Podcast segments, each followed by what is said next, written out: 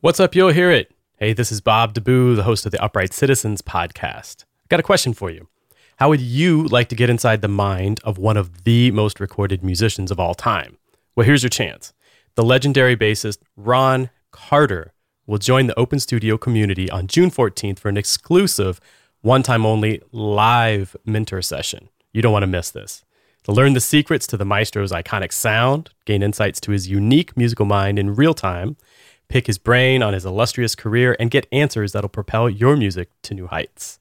Join today and unlock your free 14 day trial at openstudiojazz.com.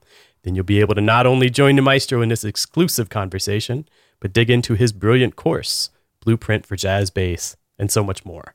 So sign up now. Peace.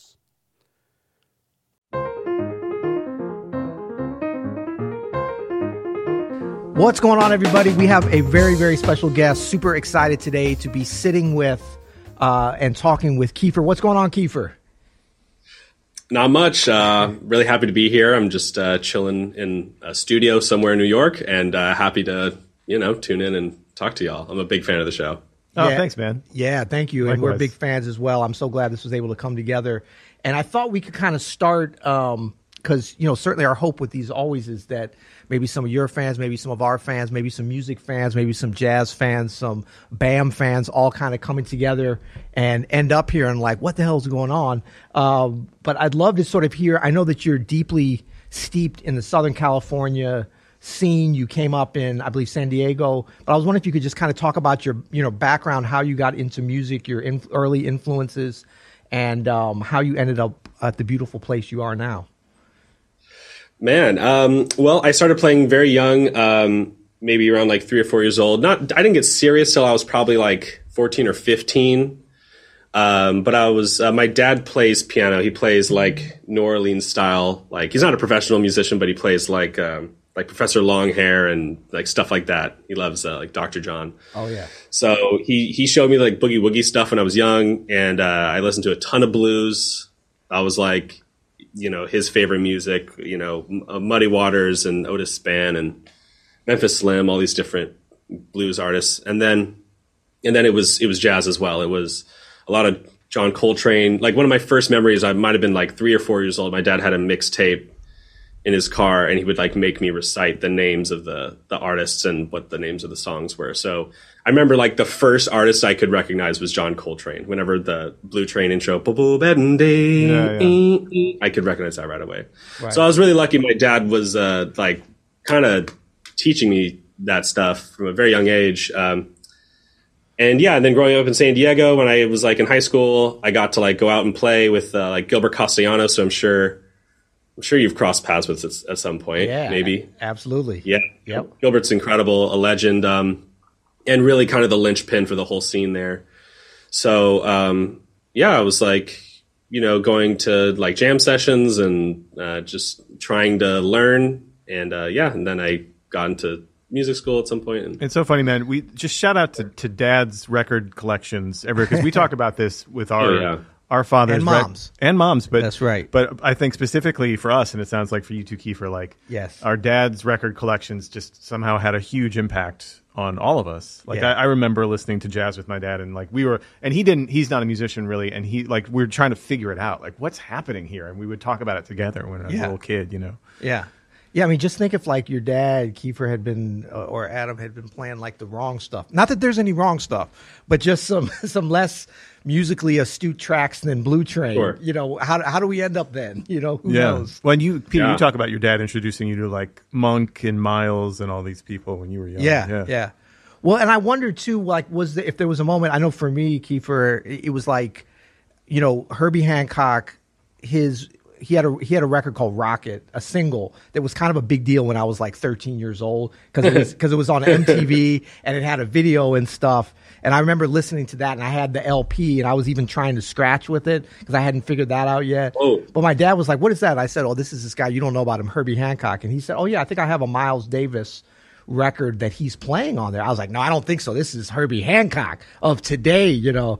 But then my dad Yeah. introduced me to My Funny Valentine. But like that kind of intersection, I wonder if there was some moments like that for you with kind of like what's happening now, or like when you were coming up, where you started to make these connections between maybe it's not just the, some old stuff that my dad is playing. Like, how did it become relevant for you, and then kind of become what eventually your art is, and how the prism that you look at music and how you create it? Yeah, for sure. Um, well, you know, uh, man, that's a great question. So, yeah, obviously, I love hip hop. You know, um, hip hop's super, super important to me. Uh, hip hop is uh, a, a million things. Um, one of the things that I like about it, and kind of, I, I, it's kind of a celebration of records itself. I mean, one, one of the one of the ways that it started was, you know, uh, DJs with with turntables flipping back and forth, mixing, scratching, doing all kinds of different things, which is like not only a musical thing, but also an audio thing. It's also like an art of audio and just like sound itself. And um, so I remember when I was like, I, I where, where which story can I tell? There's so many. They're so important, but yeah, when I was like maybe when I was coming out of mu- music school, when I was coming out of UCLA, I was um, pretty much like I, I was really into you know musicians like Benny Green and Oscar Peterson, Monty Alexander, like super just like greasy swinging stuff. Gene Harris, Yeah. all that, and um, and then I, I remember I went to like a I was like hanging out with a bunch of producers, and then I was also into hip hop. I should say I was also into like hip hop and like more like modern production as well. There was a scene in LA that was super vibrant with these really crazy uh, super creative producers, people like Knxwledge and Mndsgn, these people that I really love, who I'm now on the same label with. And I was hanging out with a bunch of these guys, and we were like taking turns, like playing tracks. And they were playing like they would play like jazz stuff, but it like it was n- not like the most not not like what I would think of as like like really awesome recordings, but like the the audio would be they would be like listening to like that sound of the audio, like who's the the person who's probably producing it in the other room, mm. and then I would play some like Oscar Peterson stuff that I thought was super killing, but it would be some '80s recording where the the bass is DI and the the mm. the cymbal tone is super pingy. Doesn't have the they're, like, using- vibe. It doesn't have the vibe for them. yeah, and it doesn't it doesn't sound great, but yeah. if they're like absolutely burning shit to the ground, you know. So, sorry, yeah. I don't know if I should be cursing enough. You, you should. maybe Please, not. mandatory, mandatory. Yeah.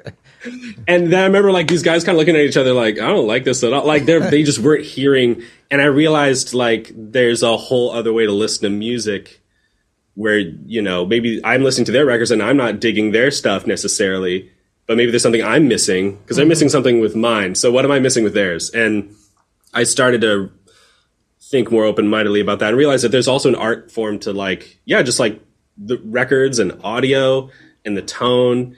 And then that just really enhanced my understanding of, of hip hop and all these producers who are experimenting with like sound on a more intricate level in but in a different way. Yeah, I think you know. I think this is where like you know the music that's being made today, including your own music, this is where it's really like leading the charge for creativity and for innovation, because you know there is this sort of crossover now of like understanding how how the nuts and bolts of music works from like a from a harmony perspective, a mm-hmm. melodic perspective, a rhythmic perspective, and then understanding the nuts and bolts of how sound works and audio works and production yeah. works, and it's like there there ha- there's definitely like a generational delineation. Yes. but it seems to me that uh, with with players like you, with musicians like you, sort of leading this charge, it, we never had it better as far as like people that know why Oscar Peterson and is burning it down in the 80s and why that works, but also know Shout out Telarc Records for for that damn DI, right? but but also know why some you know obscure Italian recording from the late '60s sounds the way it does, and why why Yeah. it's why that vibe is important to the music.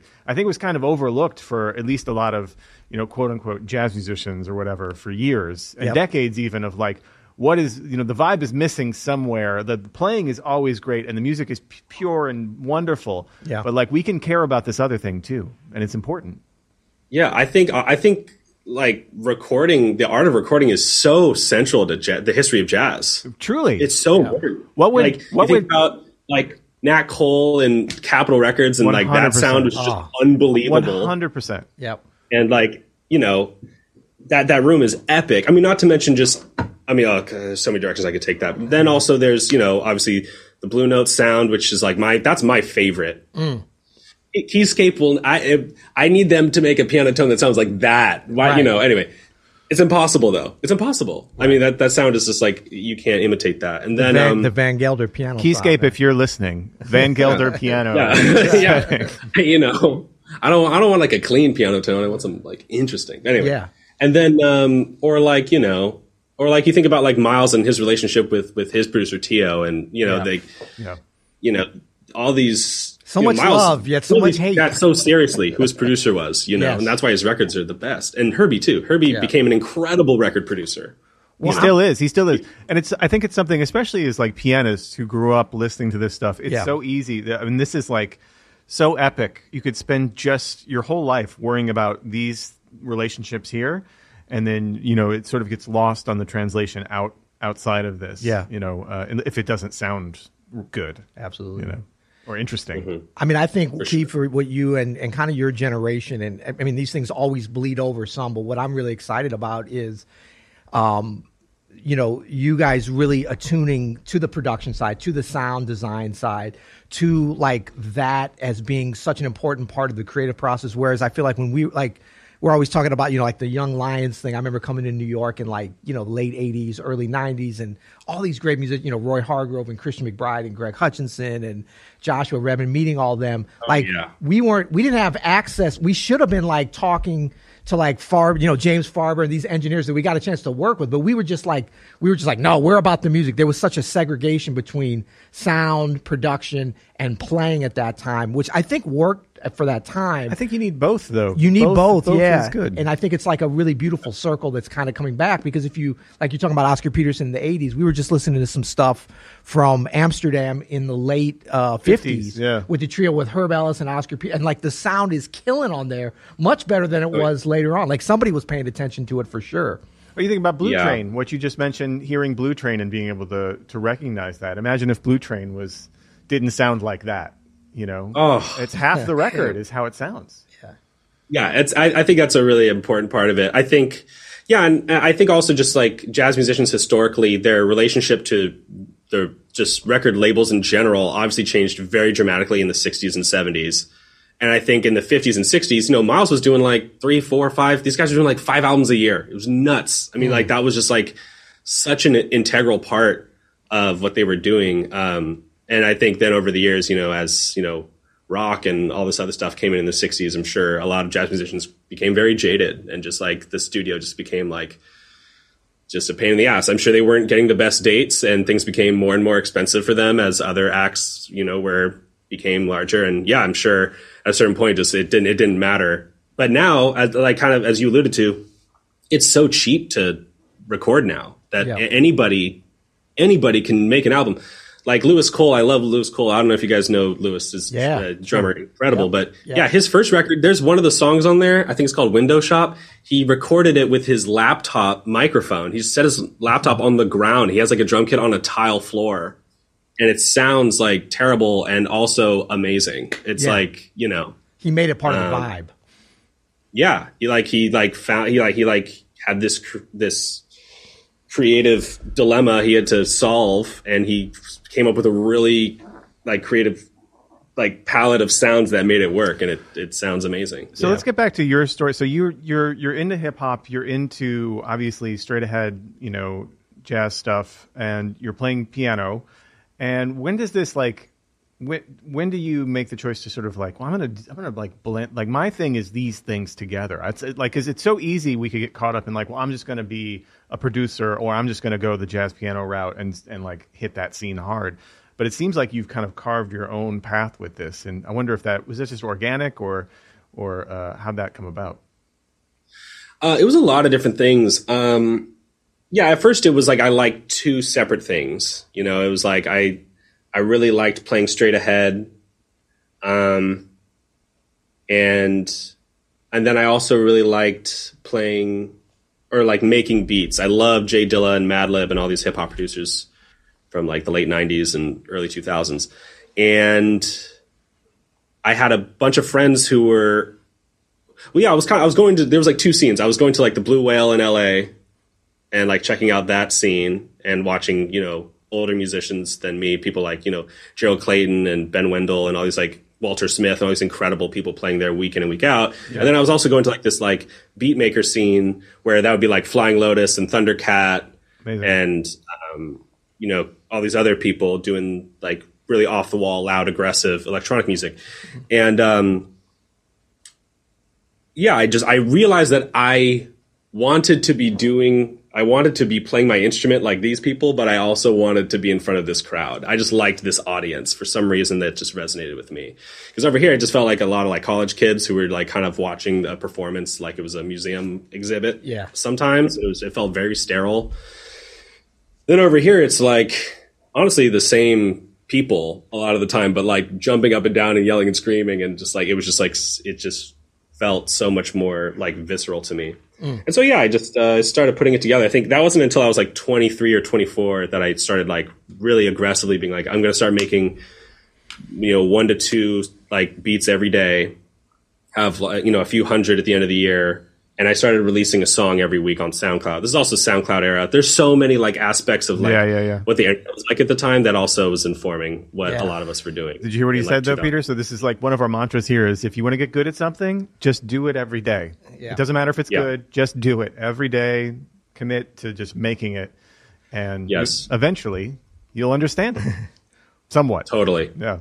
When Yes, I I love totally. that thing what you're saying, you know, releasing something every week because you, you talk about like Miles and Columbia and, and Teo. And I was just looking at some letters I'd never seen that Miles like typed up or had somebody type up to send with all these specific instructions on the production and the mix of these things. And, you know, and I know they used to record a lot.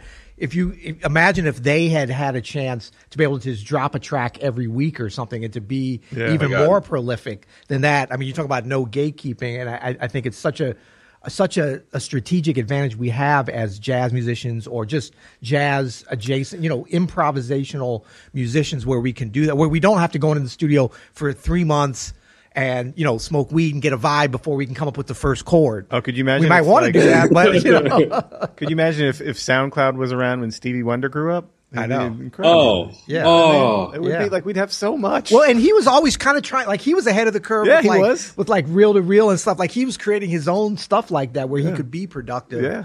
and creative like that. So that's Yeah. cool, man. That's that's so great.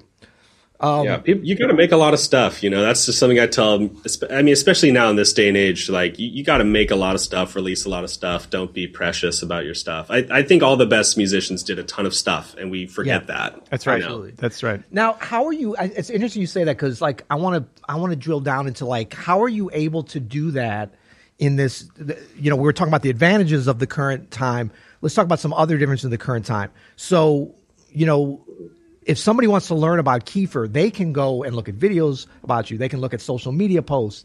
They can listen to your music, of course. But the one thing that we used to always have for different artists you would only have would be the music and you'd hear it on the LP. I mean, I grew up listening to Herbie and stuff like looking at the LPs and like, oh, there's another picture, McCoy Tyner or whatever. But to have the kind of access beyond that, um, like how how does that inform your music and kind of your relationship? I know you're in the middle. I was looking at your tour dates. You're in the middle of like a whole bunch of U.S. stuff and Europe stuff, so you're going to be meeting maybe some new fans, some old fans, or whatever. But folks know about you, or at least they think that they know about you maybe they even know about think they know about you better than they know your actual music and how does that inform kind of like the trajectory of how you develop things and how you develop your audience Um.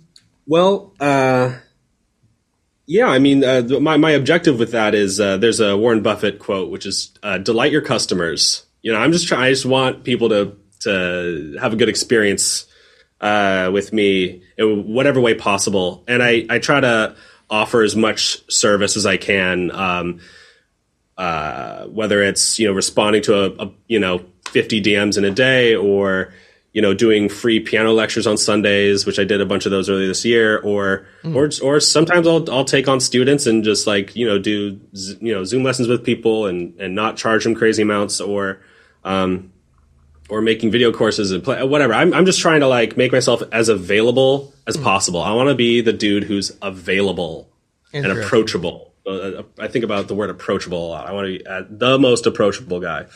So, um, yeah, and then I think you know uh, my belief is that I don't think it's get rich quick, but I think it's get rich for sure. And I think like if you do that and you and you stack it one, five, 10, 15 years, I think uh, I, I think it'll pay off. I, I don't know for sure, uh, but I think uh, I think it'll be fun at least.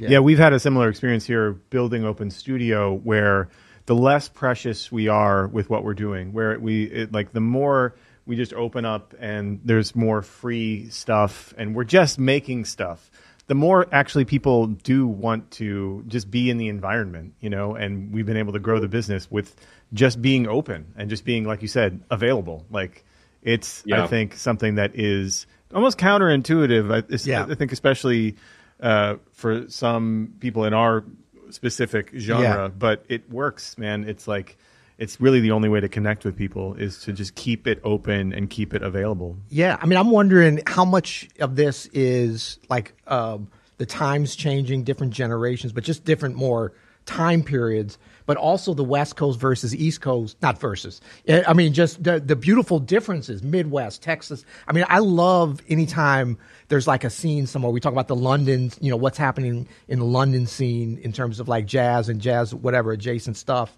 Um, I love all those differences, and I, I, I, feel like we're at a time where we're kind of coming back to that a little bit, which is cool because that used to be kind of a hallmark of this music. It's like you could tell a tenor player that came out of Texas because they had that. I mean, they could go to New York and do their thing or whatever.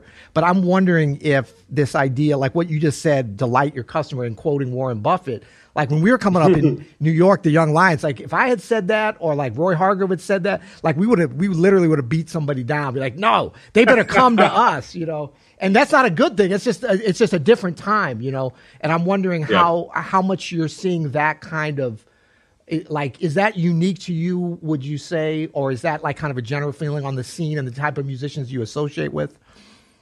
I don't think other people are saying stuff like that. I, okay. that that that for me that comes from my dad. I think, mm. but that's yeah. I, I, think I think the LA scene. Although there are you know, I think uh, the things I do have in common with the LA scene in general and things that might be different from the East Coast I think LA, I mean, you know, it, the stereotype exists for a reason. You know, we're known to be more laid back and, you know, um, maybe a little more, you know, sometimes a little more woo woo, a little more, you know, but um, I think there's a certain, uh, a certain type of freedom that LA provides um, where other places might provide other types of freedom. But I, th- I think the LA version of that is, yeah, you can be whatever you want. You know, yeah, there's really, there's really no, like the, like we don't have like a we don't have any prestige to our scene hmm. for real. Like like like New York has prestigious like the Village Vanguard is prestigious. Right. You know. Yeah. But it's a little Smalls bit... is now prestigious. You know, right. like we don't have stuff like that. What's our cl- I mean the baked potato? I mean what's what's prestigious about Right. We don't have stuff like that. Sam. We don't have Juilliard and No.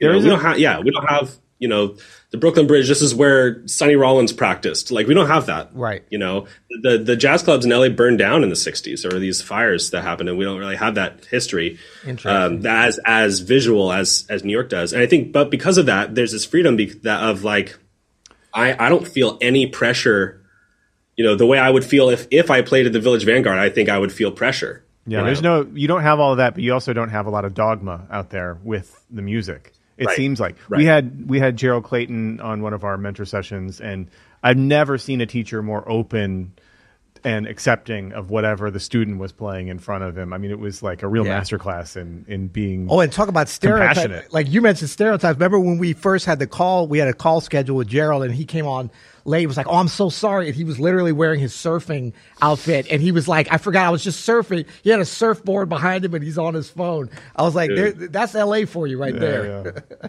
a legend. I, he's also just like the be- one of the best pianists like ever he's in my greatest. opinion. But he's the greatest. Yeah, yeah. Um, but yeah, that's that's a LA guy, you know, um, crazy. But, but it's interesting because you're saying like you know have the Village Vanguard and and the you know the Smalls and the Juilliards and stuff like that. But for a long time, and I'm just thinking back to how I kind of viewed West Coast when I first came out there to play. What you do have is Herbie Hancock for a long time. You had Wayne yep. Shorter. Like you have these like titans of the music, and I know it's different there than New York because maybe things are more spread apart or so. Billy Childs, you know, who was kind of my oh. entry point to like L.A. and that whole thing. George Duke, you know, when I first came out there and recorded, you know, for him. Oh, yeah. and, and, I'm almost thinking about you. Oh yeah, like, I'm not trying to downplay our, you, you know. yeah. But it is, but it, but it's interesting. Like, how did that filter to you? Because I'm thinking about somebody like Billy Childs or George Duke, and even like your vibe of talking about really being in touch with like the production and the sound. Because to me, that's like kind of arranging. It's it's that's like what Billy Childs thinks about like arranging. And I've worked with him a lot and like done orchestrations with him and like played his stuff. And it's so much more potentially paying attention to the overall sound than just the piano play. Of course, he can play his ass off too, though. Yeah. Mm-hmm. Um, God, I forgot the question because now I'm just thinking about Billy Childs. But Yeah, uh, It was just, g- g- do you want to geek out on Billy Childs with it? That was Let's- the only question. Peter, let's geek actually, out. you know what? I have a really good Billy Childs story actually. Oh, awesome. So, I, uh, so he was at the uh, at the Monk Institute at UCLA. I was an undergrad. I wasn't in the Monk Institute, uh, but I, I was an undergrad there at the time, and he um, was there f- for the week. And uh, I get a call from the director of the program. Said, "Hey, do you want a lesson with Billy Childs?" He's like giving like we're we're providing free lessons with Billy Childs. I was like, uh, "Yes." Like, when do I show up?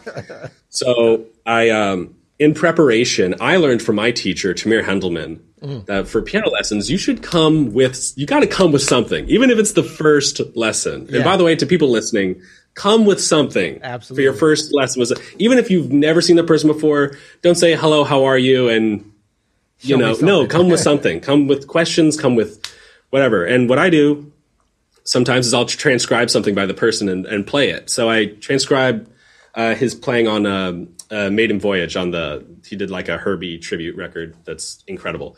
Anyway, so I transcribe the solo and I walk in. He's like, "Hey, how you doing?" Da. And then I say, "I've got this transcription. Uh, can I?" I thought maybe I could play it, and then maybe you can give me some pointers. He's like, "Sure." So I play the thing, and and he he's like blown away by it. He's like he's like he's like, "Whoa, that's crazy! Who was that?" And I was like, "That that was you. That was you." And he goes he goes. Man, that was some bad shit. I, like, he was like, "That was dope."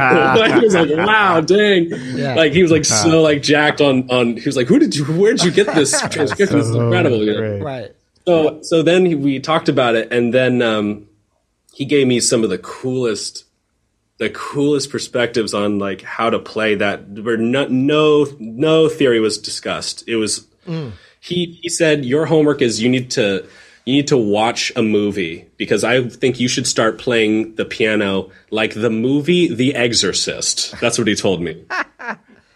He said, he uh, said, because he said sometimes the scariest scene in the ex, you know, the scariest scenes come when you don't expect it. It's daytime, and now it's all of a sudden it's mm. freezing cold, and the girl's blowing the, you know, ice out of her mouth. You know, it's like you got to be dramatic and and you know, um, super dynamic and surprising, and you know, Yeah. um, I just love that because I think yeah, sometimes you know when you play you know, you're, if you're just thinking about notes, you can totally forget about like dynamics and not just dynamics in terms of volume, but dynamics in terms of like dramatic dynamics, you know? Right. Um, Right. so yeah, that was uh, something I never forgot. I never forgot that lesson. That was one of the coolest piano lessons ever. All right, well let's Yeah. let's book Billy for uh, how to play piano like the Exorcist course. That's here right, that's Open gonna be- Studio.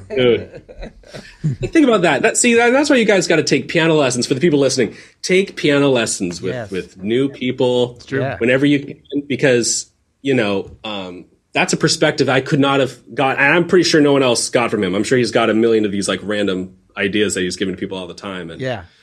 Don't show up in person, you're not going to get some really cool stuff like that. It's great advice, though. It's something we've heard um, someone say that Wayne Shorter told them is to go watch five specific films Mm. and think about how those films affected you and what happened in the films, and then take that to your music. Right. Right. I think it's great advice because that is how our minds work when we're creating art. Absolutely. You know. Yeah. Yeah. And I love this idea of like reaching out. I'm wondering for, I always wonder with young people, I mean, I see this with my kids as, as they were growing up, but it, is a challenge when, like, if there's a young, you know, uh, pianist or keyboard player or beat maker or whatever that likes, you know, here's your music, uh, or any of our stuff on Spotify or whatever.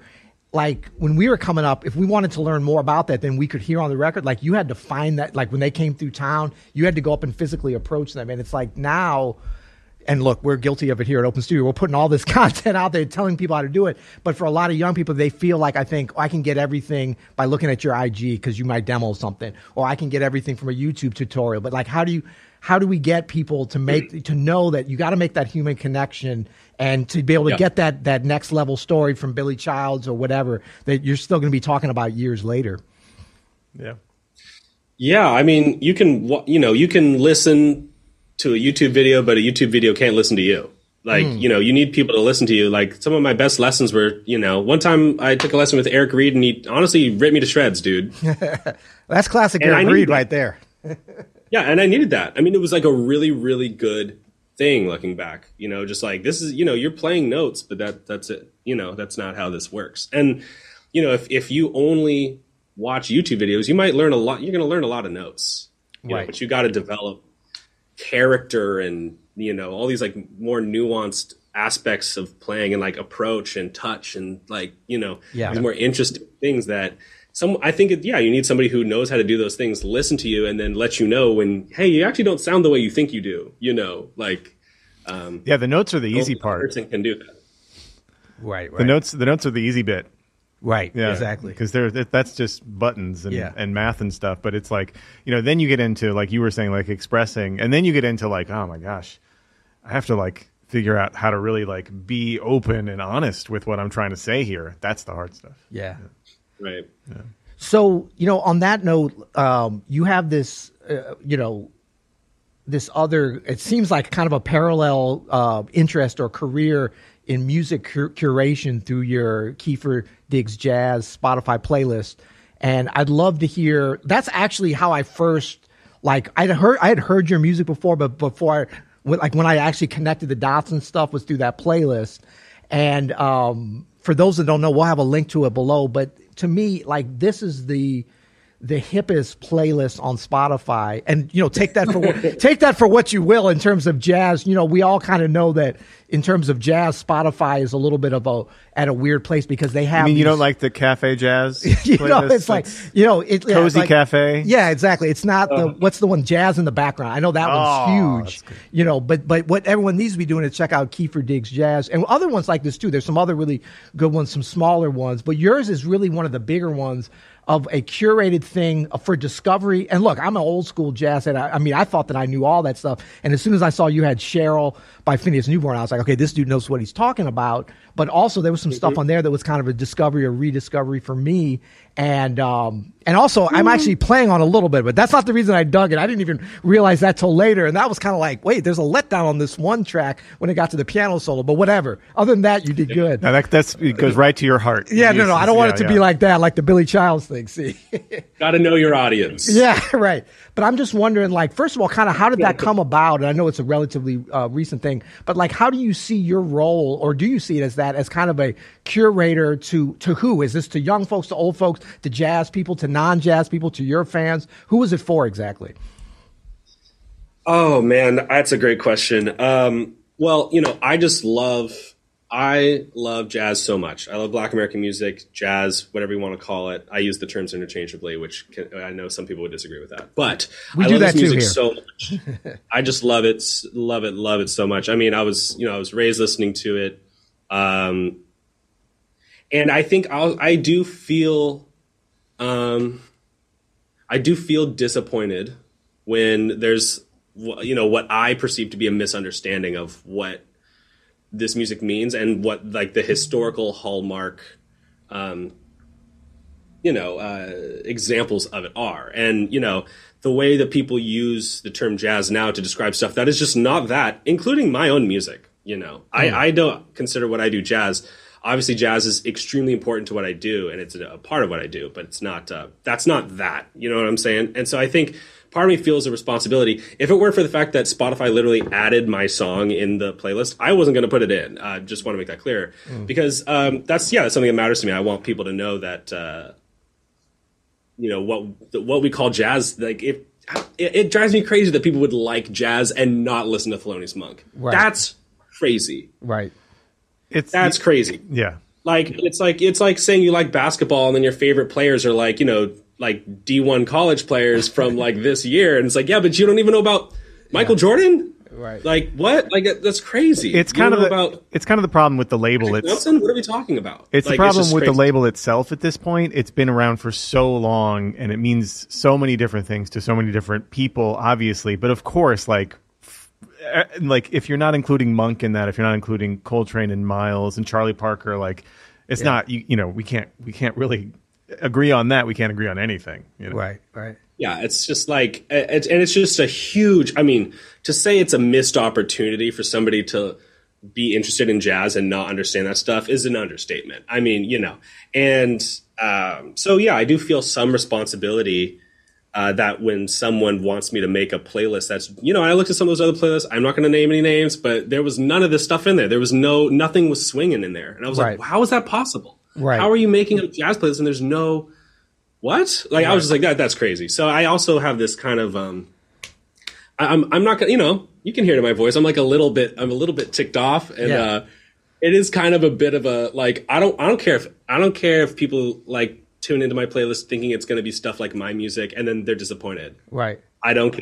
This is what you know. That's how I feel. This is what it is. And yeah, I wanted to. Now, granted, the other thing too is I'm aware that most people that are going to listen to this playlist probably haven't dug too deep. You know, if people are listening to it because they like my stuff, and I really want to invite them in and Hmm. give them some stuff that's important, historically relevant, and also really enjoyable. So Yeah. that's why I got off with Driftin'. I love. Yeah. like, yeah. Yeah, it's a good call. that to me is a song I think like people that maybe they don't understand this music at all, but when they hear like you know Freddie and Dexter Gordon and Billy Higgins at, at the very top of the song, it just it just sounds so warm and beautiful. Right. And then I you know I put in you know this I dig of you. That's you know that's again Monk's Dream. I think any like people off the street can listen to Monk's Dream and they something about it they just love it. Yeah. And then I would sneak in you know some stuff that's like a little hipper, right? Like some Phineas Newborn Jr. Yeah, but you know someone's going to be into hard. that. Someone who who had never heard of Phineas Newborn Jr. is going to listen to your playlist and come away with that, and that's Yeah. that's a win. That's a Yeah. W. Because that's not a hard Yeah. listen, even though it's not maybe listened to a lot. It's No. not a hard listen at all. show killing. Yeah. Yeah, yeah. Well, I mean, it, it's interesting because that you say that Spotify dropped your stuff in there because I was wanted to ask, like, do you see a space where you can put more? I know you're saying that you don't consider your, you, you know, your your you don't want to be labeled or aren't labeled as jazz, and we're we're we're very much against labels unless it can make a YouTube video pop off, and then we'll talk about labels for a long time just for fun, you know. But I mean, th- this idea to me, it wasn't a stretch when it moves to your music. In fact, the track that's on there right after the Phineas, I believe, um, what I was hearing was uh, who was I going to bring up? Oh, Joe Sample, who I didn't see, hear you mention at all. I don't know if you listened to Joe much, but like that was the first thing on that track. Once you once you're kind of stretching out a little bit, that was I was like, oh, he must have checked out Joe or checked out the people that Joe checked out. Yeah, I've checked out some some Joe Sample, not enough, but uh, I mean, Joe Sample's amazing. and, Well, maybe you know, enough because you sound like him, so maybe you did check out enough. Thank you. I, I, I have I have checked out a few of his things over the years. Um, like I have I have one of his record, records, Rain, Rainbow Seeker, Mm. and then I uh, then the uh, Southern Comfort record from uh, the Crusaders, is like my yeah. favorite. Yeah.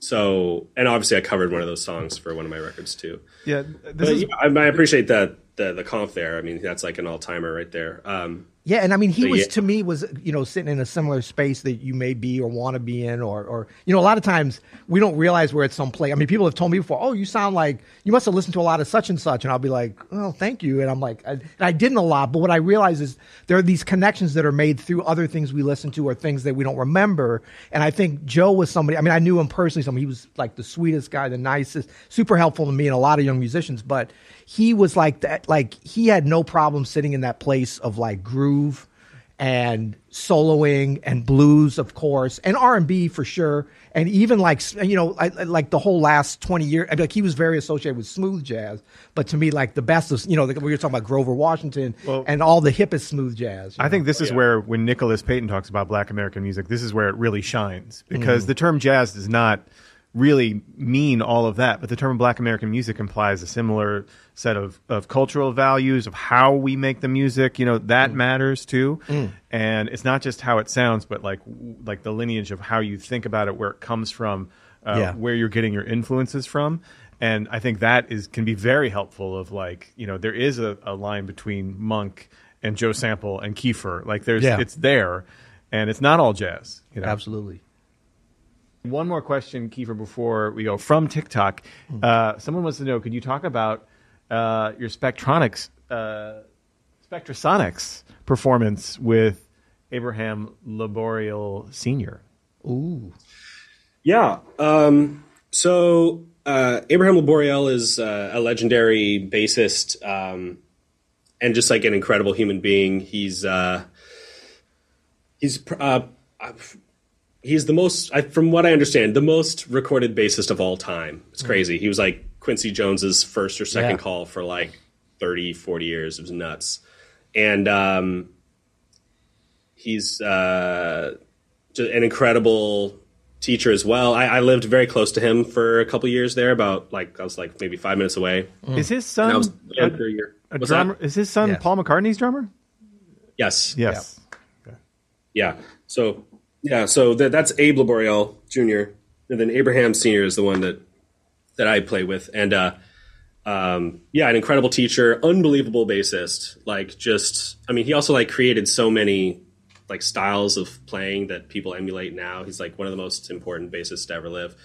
Um, and uh, and I was very fortunate to be in his band for about a year, and uh, we became really good friends. And then on this video shoot, I hadn't seen him for a couple of years uh, because he was sick for a little while, and then um, Eric, who runs uh, Spectrasonics, like surprised me and had him like show up to like play a session, which was like really funny because Nice. it was like live. And then he started, we started playing a tune I used to play in his band for like three years prior, and You I got to couldn't remember, it. the- Yeah, yeah, yeah. Oh. I was, I was like, oh, like, oh, okay. Uh, so I'm so that part of the, the the video I'm not proud of, but I'm extremely proud of uh, my connection with uh, with uh, Abe. It's uh, just like a, an honor of a lifetime to Well, know him. And uh, We'll link to that video too of Kiefer with Yeah, I wanna see that. Abraham I love their Jr. series, man. Senior. Yeah. Uh, I think we've taken up way too much of your time already. Kiefer, thank you so much. Oh, I, I can go all day. I'm so honored Okay, to be here. let's go to hour two. Here we go. Yeah, no, it's it's so great, Kiefer. We really appre- appreciate it, and and um, you know, uh, keep doing your thing. So, if folks want to check you out, um, obviously on Spotify, the playlist will link to that, and also when when are you back on on tour? Because you're on a little bit of a break, but you got a bunch of dates. It reminded that reminded me back of the '90s. I was like, man, he's doing like a '90s style. That tour. seemed like a vintage tour. that looked like a vintage. Yeah, when are you when are you back out there? You going over to is, is Europe happened already, or that's about to happen? That's that's happening in January. Uh, I believe January 24th is the first date. I want to say, and could be in. I can't remember. Uh, but yeah, uh, January through February, I'm doing Europe, and then I'm also doing some dates with Nate Smith. Uh, in January, we're doing Durham and DC, so look out for that. Nice. And then in March, we'll, we're doing two nights at the Blue Note. Amazing. Cool. And so, where's the best folk? The best place for folks to follow you is it IG or on your website? Yeah, Instagram is that's where I'm the loudest. I'm I'm always talking to people on Instagram. So hit me up on Instagram. Uh, you can find my tour dates on my bio link there. Also my website kiefermusic.com. You know what I'm saying? That's, that's how you do it. Uh, yeah. That's right. Well, that's great. Well, thank you so much. Yeah, man, And thanks. um, until next time, You'll hear it. you'll hear it. Thank you so much, you guys. I'm so so honored that you guys reached out. I'm a huge fan of the show, Oh man. and uh, I just I just I it's one of the most validating things uh, to be here. So thank you so much. well, thank you. Come, please come back anytime. Yeah, come see us. absolutely. Come. Oh, please. Yeah. Yeah. I'll bother you about it. Let's do it. no, do it, do it, do it. And now that I hear how, that you're passionate about teaching too, we might be hitting you up about doing for something for Open Studio. Hey. if you'd be into that at some point. Yeah. Come on now. Very open to it. Okay. Very open to it. Thanks, man. Sounds great. Have a good one, man. All right. Peace. All right. See you guys.